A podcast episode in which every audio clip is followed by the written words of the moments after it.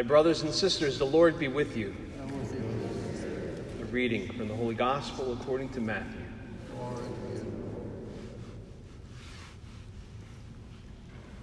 At that time, Jesus withdrew to the region of Tyre and Sidon. And behold, a Canaanite woman of that district came and called out, Have pity on me, Lord, son of David. My daughter is tormented by a demon. But Jesus did not say a word in answer to her. Jesus' disciples came and asked him, Send her away, for she keeps calling out after us. He said in reply, I was sent only to the lost sheep of the house of Israel. But the woman came did Jesus homage, saying, Lord, help me. He said in reply, It is not right to take the food of the children and throw it to the dogs. She said, Please, Lord, for even the dogs eat the scraps that fall from the tables of their masters. Then Jesus said to her in reply, O woman, great is your faith.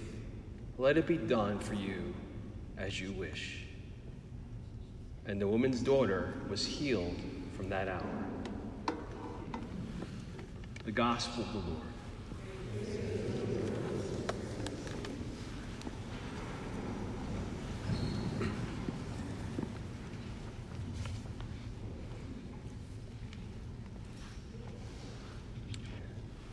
My wife's enemies are now my enemies too. No one tells you about the other in laws you acquire when you get married. It's hard to ignore a headline like that, especially when you're sitting in a waiting room for an hour and a half. New York Magazine writer Josh Gondelman makes this case that up until five years earlier, he had practically gotten along with every single person he ever met. Sure, there were people that he might not have clicked with right away, but as he put it, my impeccable get along instincts and my crushing fear of confrontation prevented things from coming to a head very often. He claims that it wasn't until he met his wife that he learned the fine art of having enemies. Most of the article was tongue in cheek, sarcastic, and humorous, pointing out how, as a husband and wife, as two become one, you see friendships and families merge. You appreciate other interests that perhaps you had never considered before, as that's something that your partner is interested in. But along with all those other changes, he argues, you pick up enemies as well. Or as he describes it, enemies in law. Childhood bullies, estranged best friends, snotty adult cousins, professional nemesises, celebrity grudges, unaffectionate neighborhood dogs. These may be your partner's enemies, and if you're devoted, they'll become your enemies too, he argues. There were parts of the story that were understandable, even somewhat noble, hearing a husband speak of his desire to, to protect his wife, his intention to be supportive. Those are things that everyone, whether you're married or not, desire. Who doesn't want people to agree with us? We want our, our friends, our relatives to take our side, to defend us, even to the point of wanting our enemies to be their enemies as well. A similar thing is at play in, in today's gospel. On the surface, we read and hear Jesus seemingly act so unJesusy. Jesus and his small circle of disciples are gathered outside the Jewish regions into towns that were considered unclean to the Jewish people. This Canaanite woman represented people who were despised, who were looked down upon, and even hated by the Israelites. And as she begs for help, Jesus is silent as his disciples reveal their hostility, their, their prejudices, as they look to Jesus to, to shut her up. But he doesn't. And she doesn't as that interesting dialogue takes place. Jesus saying it's not right to take the food of the children and throw it to the dogs. He's giving voice to the unspoken but real prejudices that were floating around in his apostles' hearts and minds. He shows that even though they were close to him, they had still eclipsed the love and the mercy of the very presence of God in their midst.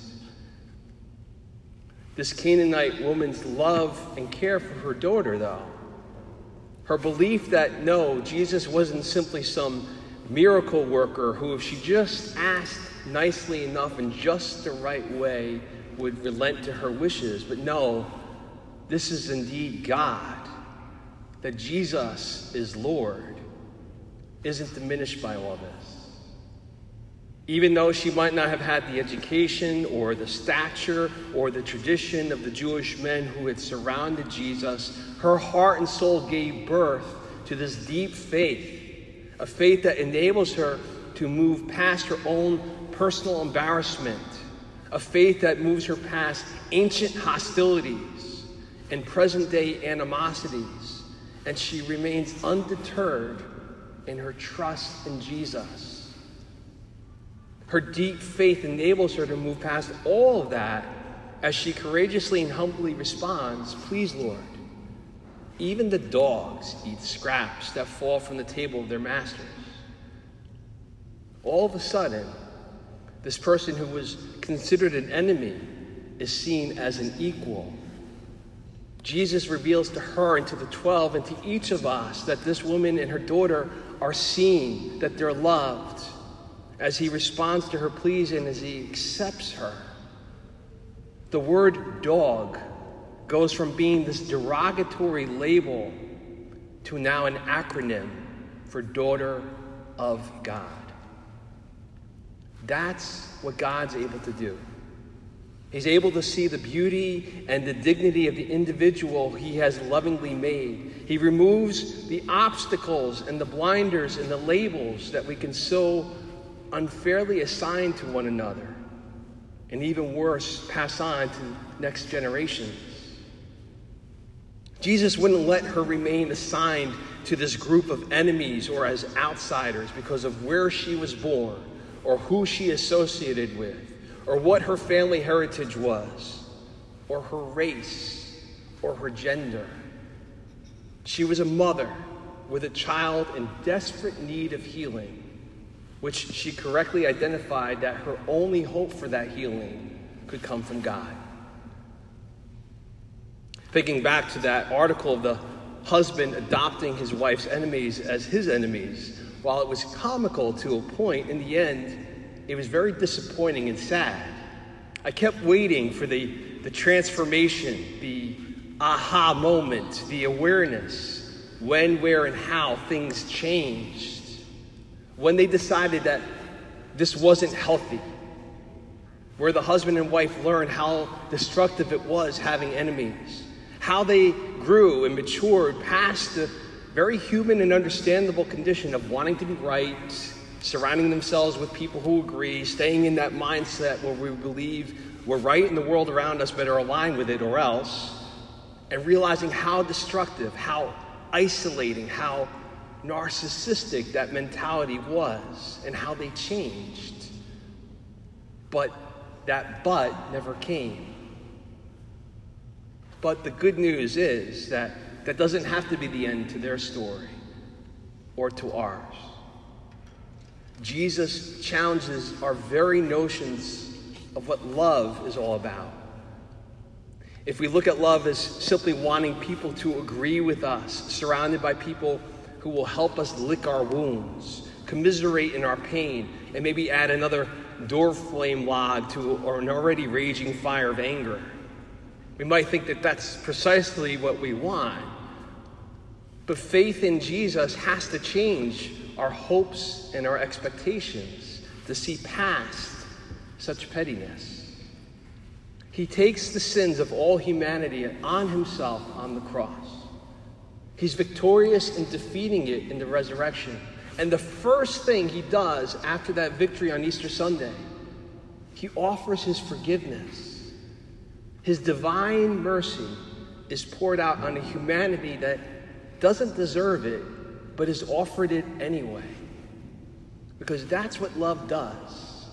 Not give us what we want or even what we deserve, but what we truly need to become better, to become what we were intended to be God the Father's beloved sons and daughters. Jesus challenges us to go much deeper on a much more personal and intimate level. Who are the enemies that we hold? Who are the people deep within that we hate? Think about it for a minute.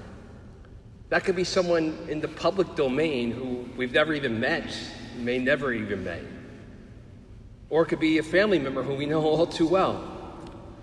Or someone in between, or all the above. Who are the people that we've got labels for? Perhaps it's not dog, even more derogatory and just as dismissive.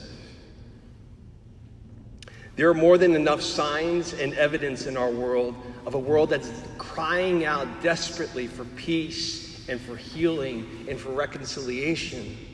But if that's ever going to happen, the Canaanite woman shows us where we need to begin.